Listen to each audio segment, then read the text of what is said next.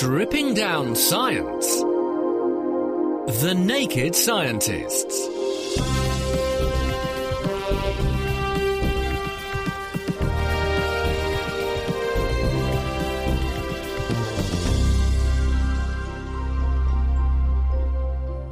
Hello, it's Sunday the 13th of March. Welcome to The Naked Scientists with me, Chris Smith. And me, Dave Ansell. And with me, Sarah Castor-Perry. It's time for another question and answer extravaganza. Coming up, we'll be discovering the answers to why a blue laser made Matt's nuts glow, why bright lights cause blotchy vision, and we'll also unpeel the answer to this question. Hi, this is Neil from Vila Treslan in Switzerland. Why is it that a potato peeler doesn't need sharpening where every other kitchen knife does? Intriguing stuff. And in the news this week, we'll be looking at the earthquake situation unfolding in Japan, including the radiation threat from the damaged nuclear power station at Fukushima.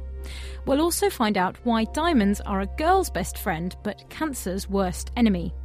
And if you're feeling experimental, in Kitchen Science I'll be showing you how to bend water to your will just using a balloon. So if you have any questions for us, do get in touch. You can tweet at Naked Scientists, write on our Facebook page, that's at thenakedscientist.com/Facebook, or drop us an email. Our email address is chris@thenakedscientist.com. The Naked Scientists podcast is powered by UKFast, the UK's best hosting provider. On the web at ukfast.co.uk. This is this week's Naked Scientists with Chris Smith and Dave Ansell and Sarah Castor-Perry. And let's kick off with a look at what the situation is in Japan and how it's unfolding. Sarah. First of all, just to recap on the situation, on the 11th of March, a massive major earthquake struck off the eastern coast of Japan. It was measured at an 8.9 magnitude, and it was a mega thrust earthquake, which is the type that you get where you have a subduction zone, where you have one tectonic plate being squeezed underneath another one.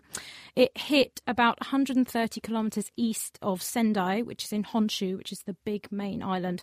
And the epicentre was in the Japan Trench, which is where you have the Pacific plate subducting under part of the Eurasian plate. And although the earthquake was actually massive, what caused a lot of the damage was a 10-metre tsunami. So it's caused huge amounts of damage in the country. A part of the reason why Japan suffers so many quakes, because they're not unusual there, are they? I mean, they're getting hundreds a year, is because it's at the uniting point of three major plates. Exactly. It's at the meeting between the Philippine, the Pacific and the Eurasian plates. So there's a lot of chances there for various different sorts of earthquakes. So the ones where you have plates sliding along each other or subducting underneath each other, which is what happened in this case. And Dave, what's actually going on is you've got huge amounts of material moving or trying to move. It gets to a point where it can't move because you have a plate boundary, and therefore energy is getting stored up, and eventually it gives and unleashes all that stored energy from many, many years of movement, but all at once. Yeah, that's right. Essentially, it's a huge amount of kind of elastic energy. It was an 8.9 Richter scale earthquake. That's equivalent to 300 million tonnes of TNT going off all at once. It's an immense amount of energy. Is that unprecedented? Have we had one that big before? It's certainly in about the top 10 earthquakes since we've been measuring them in the last 150 years. So it's a really, really, really serious earthquake. Could you talk us through the mechanism of how we ended up with this tsunami? What actually would have provoked that? Fundamentally, because you've got one plate being pushed under the other one. So as the strain energy is building up, the plate is getting bent downward, and effectively it's pushing up the other plate. Then all of a sudden it jumps, and the Pacific plate jumps downwards and the Japanese plate jumps upwards. That lifts up billions and billions of tons of water by, I'm not sure what the throw was on the earthquake, but it's probably going to be a few metres. All of a sudden you've got a huge amount of water, several metres higher than it should do. That creates a great big wave. It then moves in towards the coast. As any wave runs up the coast, it gets higher and higher and higher. Out in deep ocean, you don't really notice them, but as they run up the coast, it becomes higher and higher and higher, and it can cause really big damage. Is that because you've got lots of waves catching up with each other, or is it because the energy would be dissipated across a very deep ocean, but as it gets into shallow water, now you've got the same amount of energy but in much less water, so you can move that water through a much greater distance to dissipate the same amount of energy? Yeah, essentially it has a huge amount of momentum when it's in deep water, and it converts that into height, and so it gets higher and higher and higher. And then it also, the really big thing is it has a very, very long wavelength, so you get a huge amount of water rather than a short wave, a huge amount of water rushing up and then rushing down. It's like a tide coming in and out very quickly. which is why it's so devastating. And Sarah, what about the nuclear threat? Where are we with that? Okay, so it's the Fukushima nuclear power plants that are having problems at the moment. But I think the key point to make is that a lot of people are probably concerned because you've seen that today there were pictures of people being tested for radiation and a small amount of people have tested positive. But I think a lot of people are concerned, you know, could this be another Chernobyl? Could there be a really serious risk to the local population? I think in general, the answer seems to be no, just because of the type of reactor that it is. It's cooled by water. If something like this happens, you have all these control rods that get put down into the nuclear source, which absorbs all the neutrons that they're releasing and helps to stop the energy being produced. But you do still have delayed neutron precursors, and they still keep releasing neutrons for a certain amount of time after this, which means you do still get heat building up. So they still need to cool the reactor after it's been shut down. And the fact that they're having these problems, is that because the cooling isn't working? I think they were having some problem with the water cooling, but I'm not sure what the situation with this. I think essentially they should have pumps pumping water around it, which is keeping it cool. The system is designed so that even if the power goes off and the reactor stops producing power, it should have backup generators. I think the big problem they've had is their backup generators have failed, which means it stopped pumping water around, which means that it's been overheating and causing all sorts of subsequent problems. And if the worst case scenario does occur and there is an explosion, how likely is it that there'll be widespread contamination? I mean, there's already been an explosion high up, but that wasn't a nuclear explosion by any means. You wouldn't get a nuclear explosion anyway. Hydrogen was being generated, and that hydrogen has built up in the top of the building, and they hadn't vented it properly, and therefore that hydrogen just exploded. It's a very, very serious situation. But at the moment, the amount of radiation which has been released is not good, but it's still less than an X-ray for people who've been exposed, certainly outside the plant itself. And also, I think it's worth bearing in mind that Chernobyl was a long while ago, and the Japanese technology is way in advance of what we have today. This is still a 70s reactor, which was built in the early 70s. But the key point here is that the moderator isn't made of graphite, which is, well, essentially combustible, which is what the problem was in Chernobyl, which it set fire because of the heat, whereas the moderator here is water, I think, so it's obviously it's not going to catch fire, so it's less of a problem. And also, these plants are designed, you know, every possible thing that could go wrong, they think of that and think, right, how can we deal with that? So they are designed to be as safe as possible. OK, thank you very much, both of you. Now, diamonds are a girl's best friend, it's said, but they can also be the worst enemy of cancer. And that's because scientists over in America at the University of California, San Francisco, this is George Chow and his colleagues, have worked out how to use tiny diamond particles to significantly enhance the power of cancer-killing drugs. So they've got a paper in the journal Science Translational Medicine this week in which they discuss how they have added a molecule called doxorubicin, which is an anti-cancer drug, to a nanodiamond. You make nanodiamonds by taking diamond powder and blasting it with a beam of electrons, and this makes these tiny octahedral structures, which are roughly the same size as a very small virus. They're about 10 nanometers across. And what the researchers have found is if you treat them with acid, then the faces or the facets of these tiny nanodiamonds become sticky because they have a negative charge on them. And you can then attach drug molecules to them, and those drug molecules, when added to cancer cells, get into the cells quite efficiently. But this is the real clincher. They don't get pumped out of the cell very fast at all, because one of the reasons cancers become resistant to chemotherapy agents is because they upregulate or switch on pumping systems which remove from the cell toxic chemicals like the chemotherapy drugs.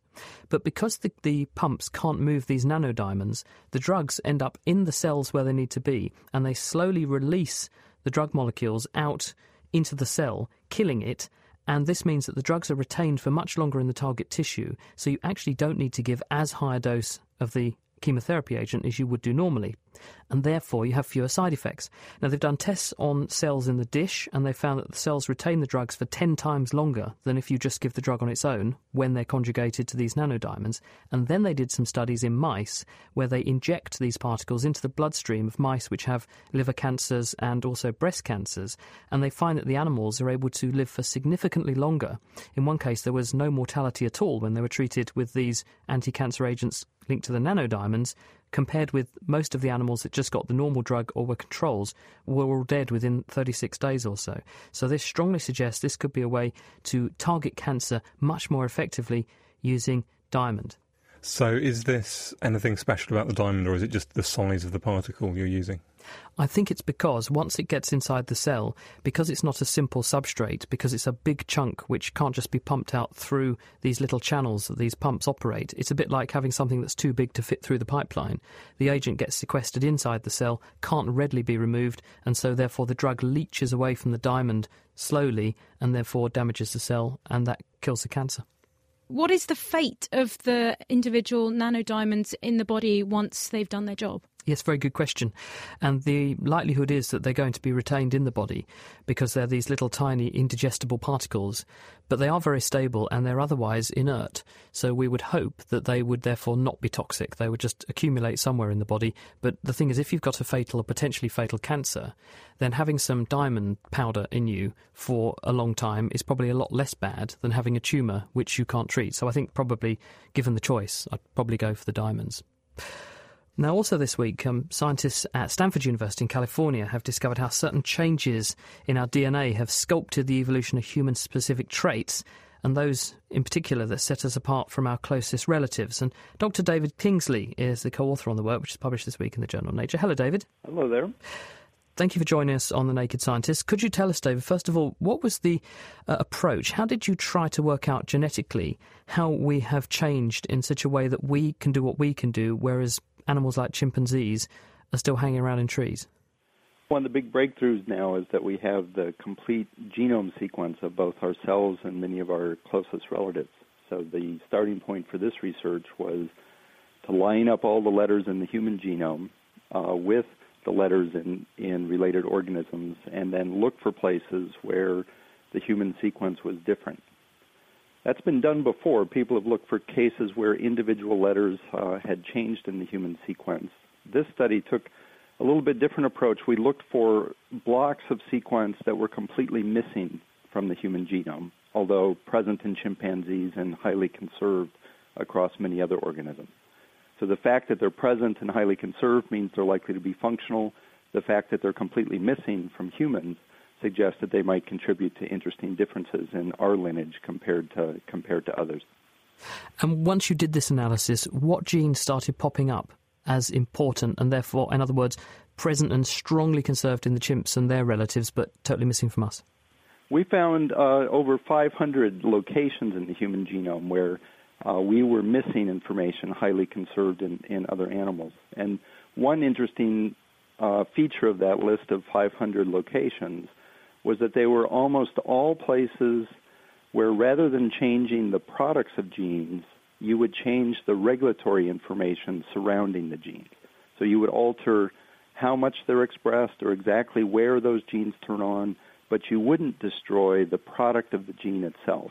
That's the point, because people have gone looking for a lot of differences previously and trying to ask what sets us apart from our closest relatives. And in fact, it's not just the genes that are changing, it's the things that turn them on and off. Exactly. And we know that exactly that sort of change has a very important role in evolutionary differences in other organisms. So to find that sort of list in the human genome was highly motivating to try to track down the molecular basis of particular human traits. What about the really critical ones, the things we're really interested in, things like forebrain expansion? We know that we have a very big prefrontal cortex, the bit of the brain that does the executive function and planning, compared with many of these other lower animals. Did you get any insights into how that happened from your work? Yeah, I think that's a great example of a really interesting human trait, and it may seem paradoxical to try to explain how brains expanded by looking at a list of sequences that were missing from the human genome. But in order to look for exactly that sort of event, we searched the list for genes whose normal function is to repress or limit how much cells grow. So if you lose information from a gene whose normal function is to limit cell division, the loss of that regulatory information may in fact lead to expansion. We found a great example of that in the list. There's a gene called the tumor suppressor gene, whose normal function is to limit cell division. And sure enough, one of the lesions that had happened in the human genome was to eliminate a switch that normally causes that gene to turn on in a special growth layer of the developing brain.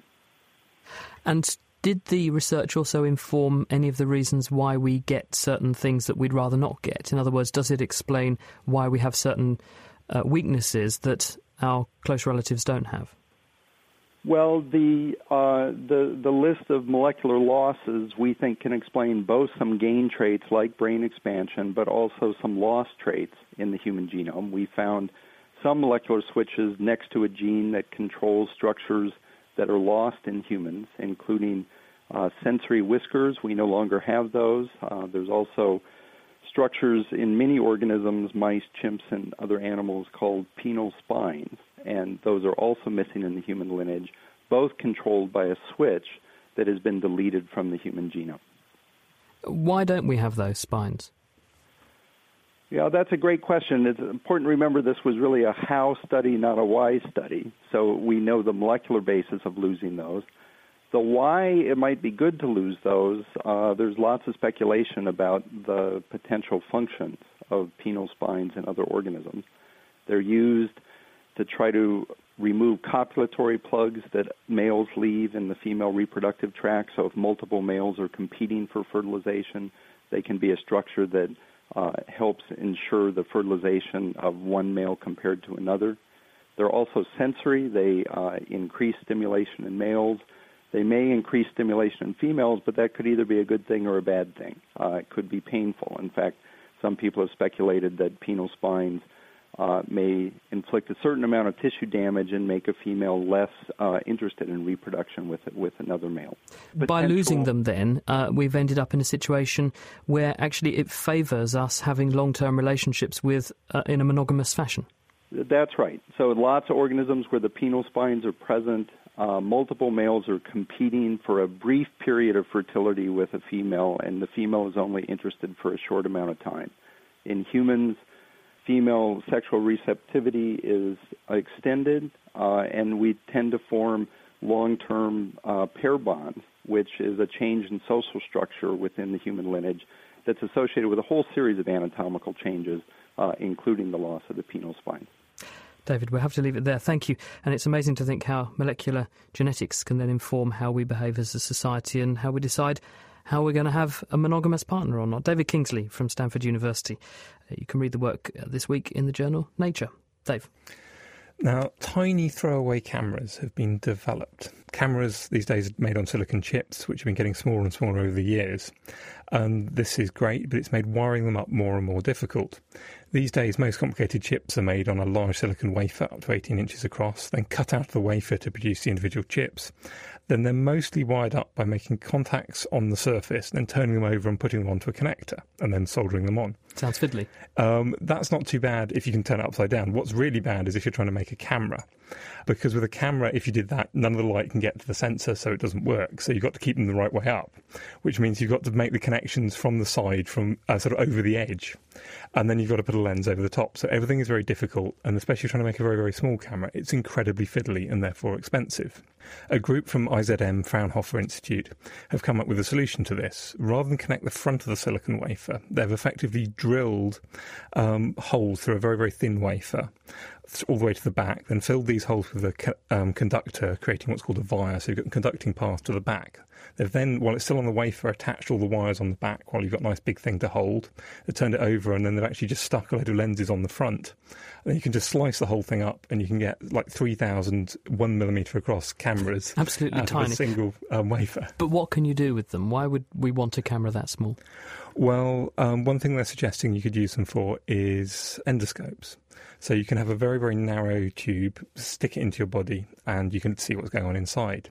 At the moment, the problem is with present technology, once you take it out of somebody, it costs thousands of pounds. You want to reuse it. You've then got to clean it, and it's an electronic thing, so you can't cook it because it will damage it. So you've got to very carefully clean it, and that's a very difficult thing. These should be so cheap that you can essentially just throw them away when you're done with them and go on to the next patient. Which sounds good. Dave, thank you very much. And Sarah, talking of things, long things, elephants have trunks. Tell us about elephants and how they can help each other out. I've got a really nice story about how elephants are able to cooperate with each other just as well as chimpanzees. Elephants live in big, complex social groups, and they're known to show cooperative behaviour, like looking after each other's young and things like that. As you might imagine, there's kind of a lack of behavioural studies on elephants because they are so large and potentially quite dangerous if you want to make them do things. This study, which was published in PNAS by Joshua Plotnik and his colleagues, they used a group of docile elephants at the Thai Elephant Conservation Centre in Lampang in Thailand. The researchers modified a cooperation task that's actually been used in studying primates since the 1930s.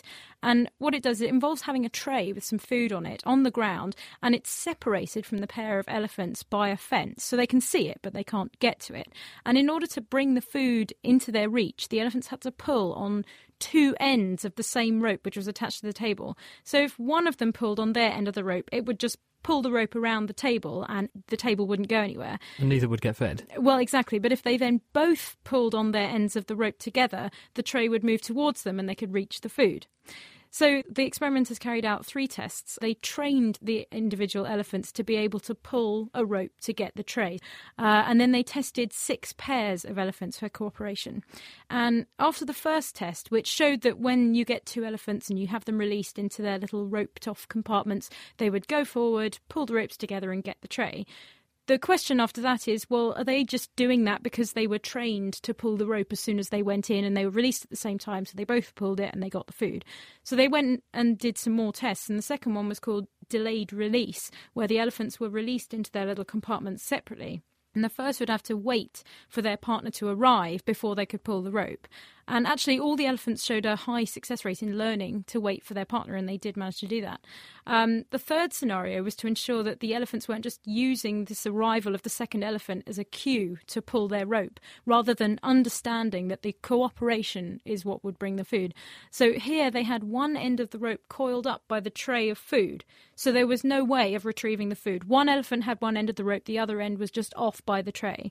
So the elephants needed to understand that even if they pulled their end, the food would just not come to them, so they shouldn't bother pulling their end of the rope at all. Did they not do that? Yeah, that's actually what happened. It's quite exciting. So they showed that the elephants were able to respond to the behaviour of their partner and able to cooperate. But actually, one really amusing thing was that some of the elephants came up with rather novel ways of sort of cheating the system. One of them actually... They weighed about 10 tonnes and could just barge the fence out of the way. Well, yes, no. One of them actually had to be excluded from the trial because she learnt to stand on her end of the rope. So her partner was pulling, so they got the food, but she wasn't doing any work. She was just standing and like, oh, great, I've got the food now.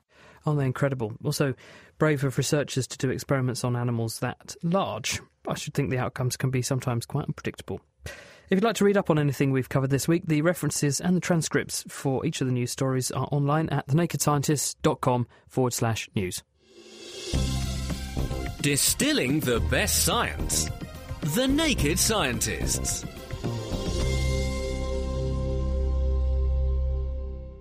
It is The Naked Scientists with Chris Smith, Dave Ansell and Sarah Castor-Perry. And we are answering questions. And on the line is Aaron. Hello, Aaron. Hi there. Fire away. What can we do for you? So the question that I had is that I know over the course of our lives we lose lots of cells that die and are replaced. But I wondered what cells are with us, if any, from birth until death. And this is presuming that you live to be, 60 plus or to an old age. Sure. Well, there are lots of cells that you do replace on a minute-by-minute basis. There are other cells that you replace never. In other words, they do have to last a lifetime. And good examples of this are some of the brain cells. Although you can produce new brain cells during life, and that was a discovery made in the last 10, 15 years, the vast majority of the brain cells that run your brain throughout your life you have to make last a lifetime. And one of the reasons why neurodegenerative diseases like Parkinson's and Alzheimer's disease are a problem is because once the nerve cells in certain parts of the brain die off, they're not replaced. So brain cells are a good example of a cell that lasts a lifetime. Another one are some muscle cells. And let's take a heart as an example. Another reason why a heart attack is bad news is because when the heart is injured by a heart attack, there's an interruption of the blood flow to a territory of the heart, so you will therefore lose muscle cells there. Those cells in humans at least, and other high animals, are not replaced. They are replaced instead by just fibrous tissue and scar tissue. So you lose physical muscle tissue, and this means the heart loses its ability to pump so well. People used to think that fat cells were something that lasted a lifetime, and that if you overfed a baby, the baby would make far too many fat cells when it was little, and these would be carried through the rest of its life and give it an increased risk of obesity. But in more recent years, there was a lady called Kirsty Spalding, who's at the Karolinska Institute in Sweden, and she actually carbon dated fat cells and found that they last about 12 years. And so you make new ones on a roughly 12-year basis. So you make a fat cell, it will last an average of 12 years, and then you can make some more fat cells. So the answer is your body is a mixed bag. Some cells are made and they're killed off and replaced very, very regularly, very, very rapidly. Blood cells last 120 days, for example. Others do have to genuinely last you a lifetime. Does that answer the question? That's absolutely brilliant. Thank you so much. Thanks for listening to The Naked Scientists. Good to have you with us. Now, Taylor is on the line as well. Hi, Taylor. Hi there, guys. Where are you calling from? I'm calling from Vancouver, Canada. Ah, well, our first Canadian of the week. What can we do for you? Well, since Discovery just had its final mission, I had a couple space shuttle questions for you. One is, why is it that the shuttle's three main engines look like the very clean directional flame from a jet lighter, but the explosions coming out of the solid rocket boosters look like a huge mix of orange and yellow flame just bursting out? And the second part is, how does the space shuttle maneuver at each point in its flight? Liftoff, primary ascent, orbit, and reentry.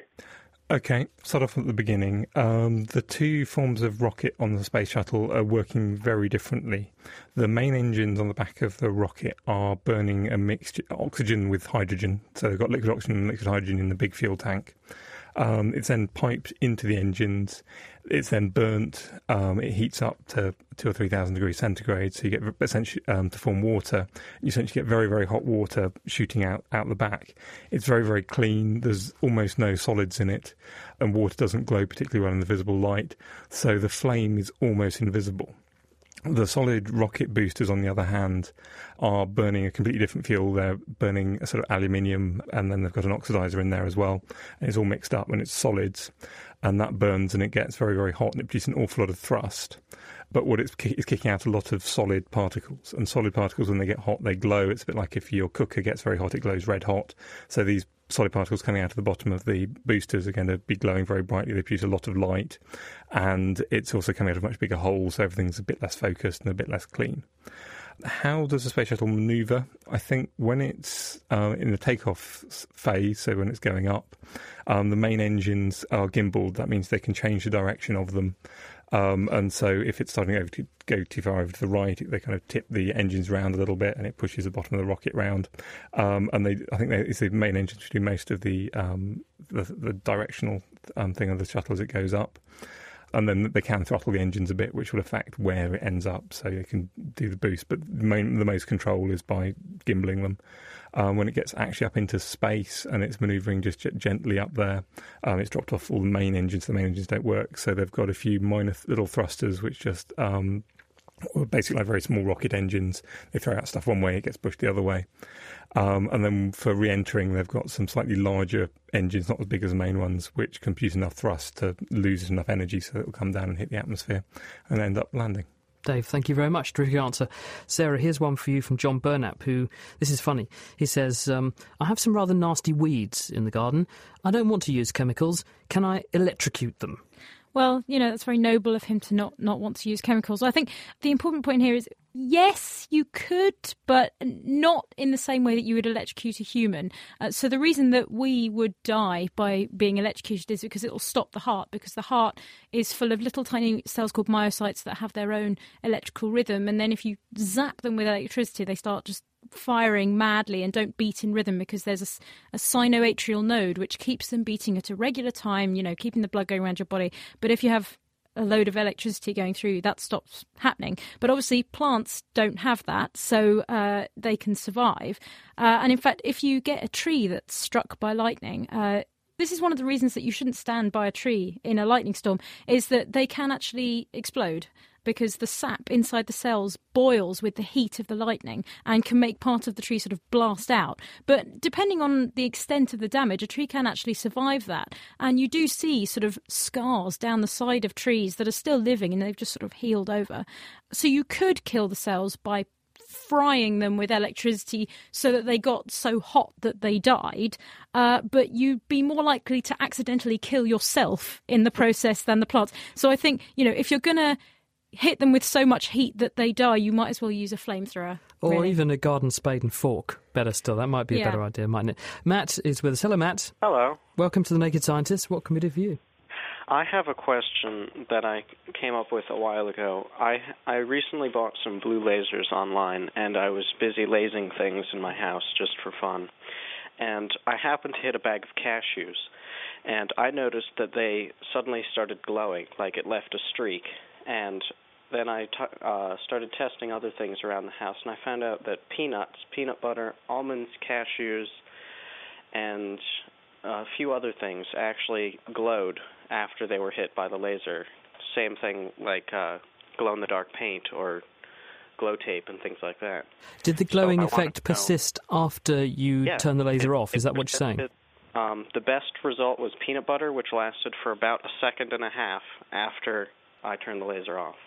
And I guess you're wondering, well, what's going on? Why am I seeing this? Why are peanuts glowing in the dark? Okay, well, what's going on with this is that, in fact, there was a paper that was published by some researchers in Athens about 7 or 8 years ago, and they were looking at things like olive oil. They also looked at some other nut oils. Their motivation for looking at the fluorescence properties of oils was because they wanted to try to come up with a test in order to prove that a sample of oil was authentic, because lots of people sell virgin olive oil, for example, and often it's a mixture of horrible old stuff with a few other bits and pieces to make it look nice and green and vibrant as though it is. So they wanted to know, if they were to shine light into the sample, would it interact with the light in a certain way in order to produce a sort of fingerprint fluorescence pattern or something that they could use as a marker. And they were really surprised to find, yes, it does. And so I think what's going on with your glowing nuts is that when you shine the blue laser light in, there are molecules in the nuts. Specifically, there will be oil molecules which absorb the energy in the blue light, and they then re-radiate or re-emit the energy shifted towards the green end of the spectrum, because that's what these people found in Athens, that these oils soak up the energy, and especially vitamin E soaks up energy in the blue end of the spectrum and re-emits it in the green. So it soaks up energy at about 450 nanometers, bluish, and re-emits at about 525, 530 nanometers, that's green. And as a result, you get this nice colour glowing coming through. So I think that's probably what you're seeing going on. Sarah? Does that mean that if you used a red laser, you wouldn't get the same effect? Probably, because the molecules are sensitive to the wavelength of blue light, and that's how the energy is inputted in the first place. But then after the laser is turned off, there's enough energy still in the molecule that it then, when it relaxes back to its original unexcited state, then re-emits the energy at the green wavelength, and that's what happens. Anyway, great question, and I hope that that was a good enough answer for you, Matt. Sarah? Well, I've got a question for you here, Chris, and it's from Toby Tennant, and he says that we're told that a cut is itching when it's healing, and that scratching something that's itchy is obviously bad for the healing process. So why have we evolved this tendency to cause a healing cut to itch? What is it that makes wounds itchy? Well, there are special nerves in the skin, and this has only been discovered in fairly recent times, as in the last few years, but there are itch-specific nerve fibres in the skin, and their job solely is to signal to the spinal cord that an area of the skin is being irritated in a way that we would perceive as itchy. And those nerve cells are activated in a number of ways. One of them is mechanically. So if you have an insect crawling on you, for example, the insect crawling over your skin elicits the right kind of stimulus that those nerve cells are interested in, and they are triggered. So you are therefore paying attention to that bit of skin because there might be a bug which is biting you, which might be about to give you malaria or something. So that's the first point, is mechanical. The nerve cells are also sensitive to chemicals, and there are certain chemicals which, when you put them on your skin, they're irritants. And as a result, they make you think, oh, I've got an itchy patch of skin again. You pay attention and you brush away the irritant chemical. Now, when you have a wound, the wound closes by cells around the margins of the wound proliferating, in other words growing, and they then migrate from the margins of the wound down into the base of the wound. They actually follow the electrical gradient. A guy in Aberdeen discovered in the last 5 years or so that the inside of the wound is at a different voltage than the margin, and the cells flow down this electrical gradient, so they know where the base of the wound is. They then unite with their cellular counterparts and stitch themselves into place, and then they start to contract, contractile filaments, which pull the wound closed. So as they do that, they're eliciting a mechanical stress, which the itch-sensitive nerves will respond to, and at the same time, there are various other factors which get released in a healing wound, chemicals, which provoke healing in the wound, but also upregulate the activity of these itch-sensitive nerves. So therefore, a wound that's closing up will feel itchy for mechanical and chemical reasons, which are precisely the reasons why those nerve cells get stimulated in the first place. So that's the reason. So it's kind of like when you have a cut on your hand or on your arm or something, and you see that kind of stretchy looking skin as it knits together. It's kind of, is that the thing that causes the itching? It's that kind of pulling of the cells towards the wound. Yeah, it's the whole thing pulling itself close together, which is exerting a mechanical influence on the underlying nerve fibres. Dave, I've got one for you, which has been sent in by Jim, who is over in the States. So here it comes. Hello, my name's Jim Morris, calling from Tampa, Florida in the United States. My question concerns the cosmic microwave background radiation. When you guys talk about it, you say it's left over from the Big Bang. But it seems to me if it was created by the Big Bang, it would have radiated outwards at the speed of light for all these billions of years, well before our galaxy was ever created. So how are we still seeing it? What is it bouncing off of? Or maybe I'm just missing something. Thank you for considering my question. Have a nice one.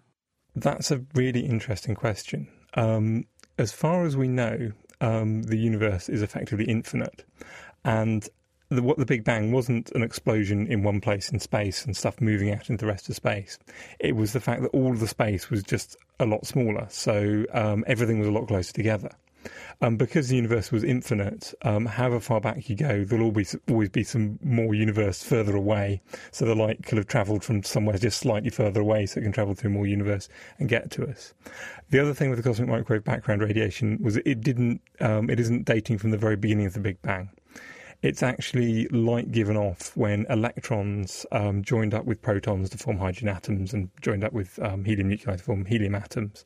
And that released a lot of sort of X-ray stroke, ultraviolet light. And that happened about 380,000 years after the very, very violent beginning of the Big Bang. So by that point, the universe was actually already quite big. And we just are happening to see that out at sort of 13 or 14 billion light years away. So, and that's the edge where light is travelling to us from. As we wait in a billion years' time, we will see that light coming from another billion light years further away. And so, as far as we know, if the universe is infinite, we'll keep on seeing it forever because the light will have just travelled further, so for a longer time. I mean, the point is that, as you say, the universe was created everywhere all at once in those early days. So every bit of it is emitting radiation. And therefore, as it expands and grows, and then 13 billion years later, here we are, we're seeing light which is coming from one side of it, the opposite side to which we are. And so as a result, there's still stuff coming our way because it was coming from everywhere all at once. And as far as we know, it'll keep on coming. Now, if you've ever neglected a houseplant, I know I have, I'm not very good at keeping houseplants alive, you'll know this problem, that when you finally come to water it, the water doesn't soak into the soil, but it forms beads all over the surface. Now, on a larger scale, these hydrophobic soils can cause major problems. And to discover how, Planet Earth podcast presenter Richard Hollingham has been to meet a scientist who loves the rain. Well, I really couldn't have picked a better day to investigate the effects of moisture on soil. I'm in the grounds of Swansea University with Stefan Doerr, and you've got a water bottle here. Why do we need a water bottle when it's raining quite so much? Yeah, that's a good point. Well, I'm just going to add a little bit more water to two different soils here on campus. One is under a conifer tree, and the other one is under a deciduous tree, and I'm just going to show you the effect. Sweep away the leaves. Yep, so we've got a nice smooth soil surface here under the conifer tree. And look at that, it's actually not going in, it's beading up. That's really weird. It's almost like mercury. It's if you poured mercury on a surface. Not that you're allowed to do that anymore. Yeah, no. If you pour mercury on a surface, the beads of water on a soaking wet day. Well, exactly. Everywhere else it's soaking wet. Let's just move across to somewhere else and let's put some water onto what I would say a normal soil. If we pour some water on it, we get what we normally expect to get. The water infiltrates fairly rapidly, although the soil is already fairly wet from the rain we had now for probably about 24 hours. Which raises the question, why is it not soaking in under that conifer tree? Well, exactly. I mean, that's what we call soil hydrophobicity or soil water repellency. Now, you've been investigating this, not outside, but actually in the lab. To really understand the phenomenon, we basically have to go into the lab. We have to investigate it in quite some detail and at a range of scales as well.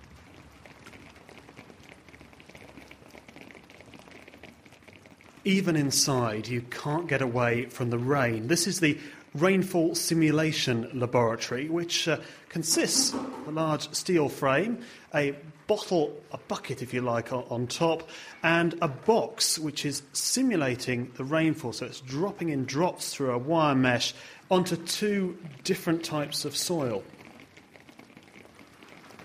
On the right-hand side, we have the wettable soil, and the rain is almost causing little craters in the loose soil surface. It's a loose material, and it's soaking up very nicely. And on the left-hand side, it's not forming craters, and as we've seen outside, the water is just sitting on the surface, just like mercury. We want to be able to predict when soil becomes hydrophobic, under which conditions, when does it actually switch to a hydrophobic condition. So, for example, when we have drought periods in the UK or elsewhere, and the soil becomes relatively dry, hydrophobicity tends to switch on, with all its implications. As you can see now here on the rainfall simulation plot, the water's just running off the surface. And that, for example, may be something that could have contributed to the devastating floods in 2007. There's evidence that the soils weren't particularly wet. In 2007, we had a very dry spring in April, very, very dry period, followed by an obviously very, very wet period.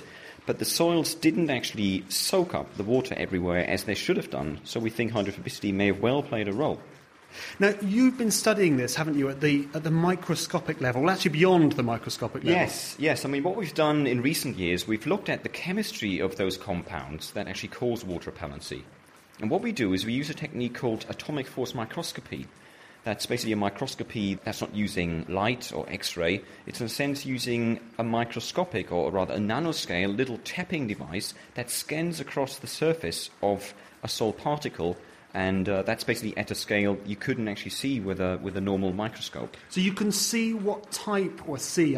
Perhaps we shouldn't use the word see. No, that's correct, you can detect, if you like, the individual molecules and what effect they're having. Yes, in a sense you can't actually visualize the molecules themselves. That will be pushing it. But what we can see is, at the nanoscale basically, how the organic coating on the soil surface, how that varies. If we have a vegetable soil surface, it looks quite different than on a hydrophobic surface, and the physical properties at that particular level. So, for example, are these compounds, do they form a smooth layer, for example, or do they actually look more like a landscape with little craters and little globules of organic material? And the latter is actually the case.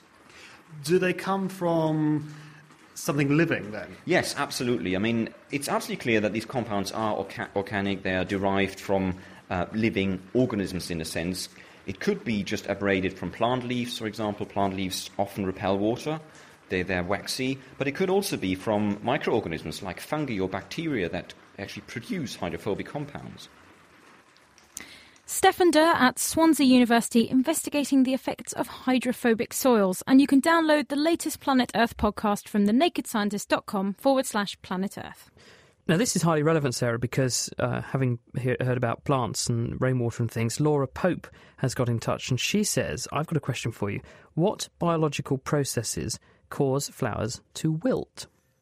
Well, there are two different things that are going on here. I mean, there's the argument of why plants wilt. So in the case if you have a house plant and why if you don't water it, it wilts. And I'll address that bit first. And what it is that usually in plants, the cells within the plant are what are known as turgid, which means that they're absolutely stuffed full of water, which keeps moving into them by osmosis. And they're very rigid, which is how plants are able to support themselves. But if they're not able to get enough water, the water will move out of the cells and the cells become sort of floppy, or what's known as flaccid. And that is why the plant is no longer able to support itself and the leaves go all floppy and wilted and soft. So that's what happens if you don't get enough water. But there are actually some other reasons behind cut flowers wilting. So obviously, if you don't water them, the same thing will happen. But also it can be because they run out of nutrients, because obviously they're no longer attached to roots that are getting any nutrients as well.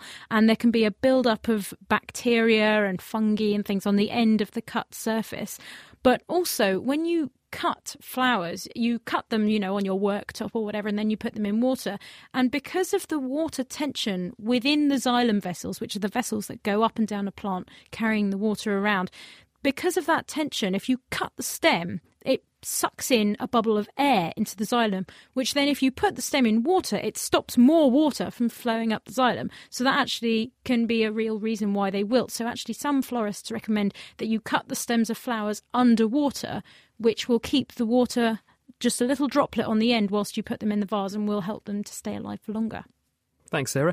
It's Chris Smith, Dave Ansell and Sarah Castor-Perry, and it's our science phone-in show. So if you have any science questions for us, and Dave Glossop's got in touch to ask whether he can actually purify ethanol by reverse osmosis. He's doing a bit of home brewing in Australia. So I don't know what the laws are there, but the answer to that one's coming up. If you would like us to answer a science question for you, email chris@thenakedscientists.com, or you can tweet @nakedscientists. Laying the facts bare. The Naked Scientists. And this is The Naked Scientists, Chris Smith, Sarah Castor-Perry and Dave Ansell. We're taking your science questions. We've heard from Troy McCluhan and also Nat Spirit, who are listening in Second Life. Hello to all of you. They're reacting to the point about burning up the weeds in the garden with electricity that you were saying, Sarah. Troy agrees with us and says, why don't you just pull them up? And then Nat Spirit, perhaps in response to Matt's point about his blue laser pointer that was fluorescing things, he says, can't you laser the weeds out if you want to do something really exciting? This one's from NSHQ on Twitter. Lovely question. He says, from my daughter, who I presume must be a sort of tooth-losing age, because he says, why do wobbly teeth wobble but they don't fall out straight away? I have to thank my friend Steve Jones, who's a dentist at Brimfield Hospital in Essex, who I phoned up about this one, just to make sure I had the appropriate knowledge. He tells me that the reason teeth get wobbly when they're your deciduous teeth, your first teeth, is because the secondary dentition, the adult teeth, grow in from underneath, and the growth of the adult tooth erodes the root of the juvenile deciduous dentition, and that releases the tooth from the interface with the bone, making it obviously less tightly bounded or bonded in the first place. Plus, part of that loss means that you don't have an interface between the gum, or what's called the periodontal ligament, and the connective tissue of the jaw, because the teeth are connected via these tough fibrous strands, the periodontal ligaments, to the surrounding jaw tissue. And as that becomes eroded away, then you've got less and less connections holding the tooth in place, so it becomes wobblier and wobblier. I said to him, should you do the thread round the tooth slamming the door trick? And he said, no, probably not. Probably better to just let it fall out naturally. So there you go. Now this one, Dave Glossop says, can ethanol be purified by reverse osmosis? I'm making my own homebrew spirits with dextrose and yeast. Sounds highly illegal. It then got me wondering if I could get rid of the water by putting it through a reverse osmosis plant. So before I boil it all off, could I use this to get a 10% alcohol solution to turn into a much higher concentration, says Dave Glossop. Yeah, I don't want to comment on the legality of this, but let's stick to the science. Okay, what is reverse osmosis in the first place? This is used quite often for purifying water to get salt out of it. Essentially, you have a membrane which will let water through, but not salt, for example. So if you apply pressure to one side on the salt water, the water is forced through the membrane, the salt can't get through, so you end up with saltier water on one side and fresh water on the other side. So essentially what he's attempting to do is get a membrane which will let water through but not alcohol. You apply pressure to it and then that pumps all the water out, leaving the alcohol and all the other stuff in there. I imagine it will end up tasting very, very strongly because very few of the taste molecules are going to go through, so it's going to end up with a very, very, very flavoursome brew. I think it depends on your membrane. I've looked up some membranes are better at this than others. You'd have to pick one which is particularly good at noticing a difference between the alcohol and the water. And if you get one which works, if you pick the right membrane, there's no reason why it wouldn't work. Dave, thank you very much. Dave's going to escape in just a second. For our kitchen science this week, if you want to have a go, you're going to need a balloon and a stream of water. So he's going to head off to the kitchen now to go and have a go at that. Sarah, why don't you tell us in the meantime, George Pope has written in and says, why do we see blotches after looking at lights? Why is it that when you look at a certain type of light for a long period of time, blotches of black appear when you then look away? Well, this is a very similar to effect that what you get when, you know, when you're all standing there at a party and someone takes a photo and you get those spots in front of your eyes from the flashes and you just can't see anything. It's because of something called photo bleaching, and it happens to the cells in your retina, which is the light-sensitive bit at the back of your eye. And it's populated with cells called rods and cones, and these are full of light-sensitive pigments. And when you get, normally, in a normal situation, you get light as particles called photons coming into your eye. These stimulate the cells by changing this light-sensitive pigment, which is called retinal, into a slightly different form, and this stimulates the cells to send electrical impulses to your brain. But if you get a really bright light, like a flash, or if you look at the sun for a long time, or even just a really bright light bulb, this sort of sends the cells into overdrive, and they get really overexcited, and it takes them a little while to calm down. So then when you look at a normal level of light, like a wall or just sort of around, you get these kind of black spots where you've been looking at the light, where the cells have been overstimulated. So you have lost the photopigment in that particular area temporarily because it's been broken down by the photons of light hitting it. And when it regenerates, comes back, then you see normal again. But while it's regenerating up the pigment because of the overexposure, you see a less intense spot, so you therefore see a dark spot. Because it's worth noting, actually, that the retina is less active when light shines on it than in the dark. And it's, in fact, deactivated by light rather than activated by light. It's rather paradoxical, isn't it? It's slightly the opposite of what you would think. Yes, it's the chemical sort of chain reaction that happens is it just stops the cells from doing so much action. Yeah. Brilliant. Thank you, Sarah. It's The Naked Scientists, Chris Smith, Sarah Castor-Perry and Dave Ansell, and we're answering your science questions for you. And Ben and Dave have taken the trip to the kitchen. Hello, guys. Hello. It's quite nice to be back in a kitchen for kitchen science, which makes a change, as most of our experiments recently have been things that Dave has done in the studio, usually trying to embarrass yourself or Helen. And now we're in a kitchen to do something very much kitchen-related. Dave, what are we going to be doing?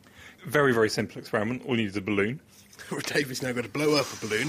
Now, you could have prepared this in advance, Dave. He's gone bright red, but he's blown it up with one lungful of air. Very well done. I have a big chest. Now, obviously, we'll have to tie the balloon off, and then we'll have a balloon ready. So, in the kitchen with a balloon, what's next?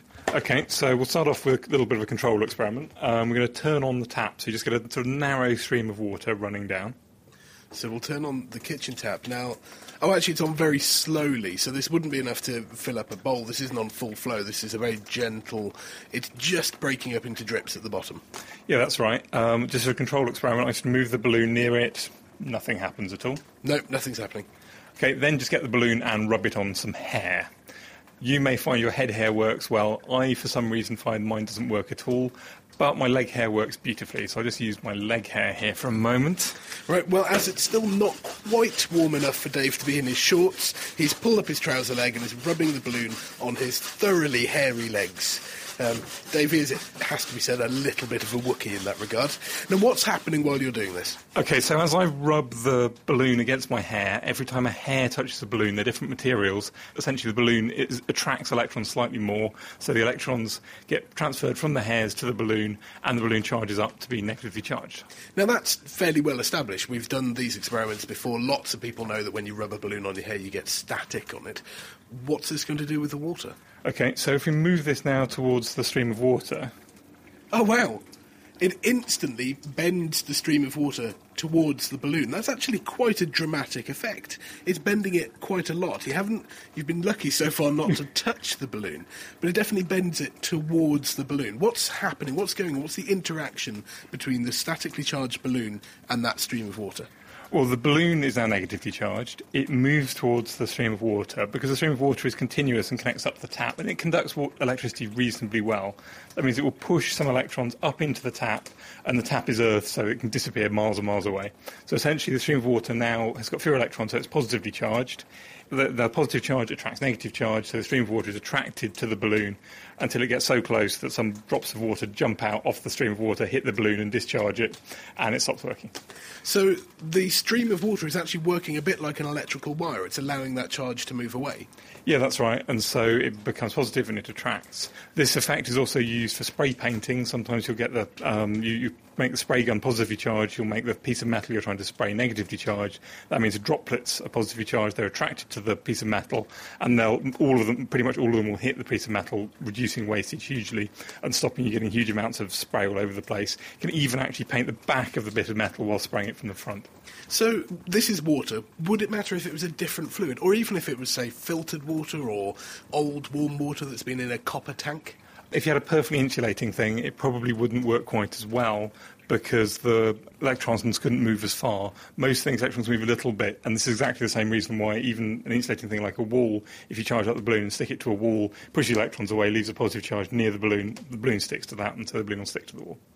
Well, if you haven't had the chance to give this a try at home, then we will make sure we put some photos and possibly even a video online at thenakedscientists.com/kitchenscience, where there are always lots and lots of exciting experiments that you can try at home. And from us here in the kitchen, I think I might make some tea. Back to you, Chris. I'm just thinking of the prospect of Dave electrospraying a car by rubbing the things on his leg in order to charge them up, but I presume they've got slightly higher tech things than that. I do hope so, yes, because otherwise Dave's leg hair would be much in demand. It would too. Thank you, Ben. Ben and Dave in the kitchen.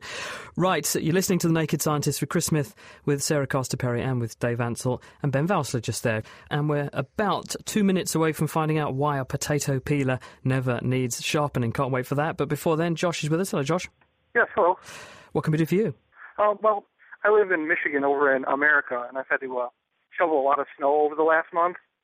And it led to a question of when you come in from the cold and your hands are really, really cold and you stick them under even just somewhat warm water, it feels a lot hotter than the water really is. And the question is why? This is called adaptation. And under normal circumstances, the nerve cells which are carrying sensory information from our peripheries into the core of the body, into the central nervous system to inform the brain as to what the environment is like, they are very rapidly adapting. What this means is that they are largely interested in how things are changing. They're not so interested in the static situation. And that's because if you didn't have something that quickly got bored and stopped signalling the absolute level of something, then you'd suffer from sensory overload. So they tend to signal change. Now, if you have got your hands very, very cold, then there's very little increase in the temperature in your hands, and therefore the nerves that signal warmth are largely very inactive. The ones that signal cold are firing off saying, it's cold and I'm getting colder.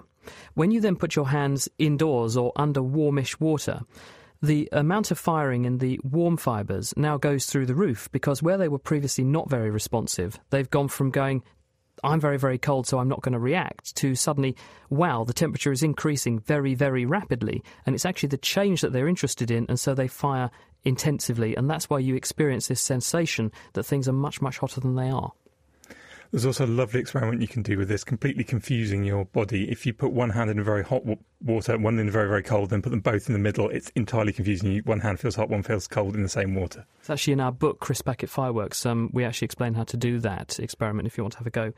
Right, we better find out the answer to this very important question. Sarah? Yes, so it's time to join Diana O'Carroll with our question of the week. This week, pull up a peeler and take a potato. Hi, this is Neil from Vila Treslan in Switzerland. Been listening to the podcast for a while, and I've got a question for you. Why is it that a potato peeler doesn't need sharpening where every other kitchen knife does? So what's so special about the humble utensil? It turns out that it doesn't need sharpening simply because it doesn't need to be sharp. Yes, this is Tony Atkins. I'm Emeritus Professor of Engineering at the University of Reading. There is something called the critical crack opening displacement, which means how much have you got to stretch the end of the crack before the crack will carry on propagating. If you're using a knife to get rid of the skin or peel, then you have to wedge open the material at the end of the blade at least as much as this property called the crack opening displacement. And I was surprised to discover this magic displacement that you have to achieve for potato is actually much bigger than you would have to do for meat or cheese. Now, the implication of that is that to cut meat, certainly, and cheese, you really need something very sharp. Whereas with potato, because this value is big anyway, you can say that, well, why bother to have something which is sharp? A potato peeler doesn't need sharpening because it still works well even when it's blunt. But there's also something about the angle of cutting which makes using a less sharp tool even easier. What is much more interesting about cutting is the whole business of why, if you take a knife, however sharp it is, you can cut. But it is so much easier if you introduce some horizontal reciprocating motion. That turns out to be a very, very interesting problem that I've solved. And it goes like this, that if you say cutting something requires work to do it, which is force times displacement, and you say, okay, well, if I put a bit of work in sideways, then clearly I won't require as much work pressing down. That is true, but when you do the sums, you get a strange nonlinear coupling between the forces, meaning that the slightest horizontal movement reduces the vertical force considerably, and that's why it's so noticeable. And what this also goes on to is that it means that the overall forces required to cut are less if you have this sort of slice and push together, and that means that you don't damage the surfaces that you cut. And that can be very commercially important if you think of buying salads or something containing melon in a supermarket. The normal way of cutting them, you damage lots of cells adjacent to the surfaces that you've cut, and these weep out liquid. So the shelf life is improved if you do the cutting properly. Peeling horizontally requires less effort than cutting vertically down into a substance in many cases. So a peeler doesn't have to be as sharp as other knives simply because of the way it's used. On the forum, Lamprey5 said there's not much in the potato to blunt knife, such as minerals, which only comprise 1.1% of a potato. RD mentioned that some blades are self-sharpening, as they have one harder side, meaning that the other side wears away faster to maintain a narrow edge. Next week, on a slightly larger scale... My name is David, and I'd like to know, how do we measure the distance to the nearest star? How do we measure the distance of something that distant? Answers to Chris at thenakedscientists.com or write on the forum, and that's at thenakedscientists.com/forum. Thanks, Diana. So if you know the answer, do get in touch. Drop us an email to chris@thenakedscientist.com if you've got any ideas. That's all we've got time for this week. Thank you to our guest, Dr. David Kingsley, and also our production team, Mira Senthalingam, Tom Simpkins, Diana O'Carroll and Ben Vowsler. Things to note or a thought to go home on: Nat Spirit got in touch on Second Life and said, could you stick a cat to a wall with static? Well, fundamentally, we think there's no reason why not, but the amount of energy you would need would probably, at voltage level, be lethal. Do join us next time when we'll be exploring the science of parallel universes. If you have any questions about the existence of a universe other than our own, send it in to chris@thenakedscientist.com. Have a very nice evening, and until next time, goodbye. The Naked Scientists comes to you from Cambridge University and is supported by the Wellcome Trust, the EPSRC, the Natural Environment Research Council, and UKFast. For more information, look us up online at thenakedscientists.com.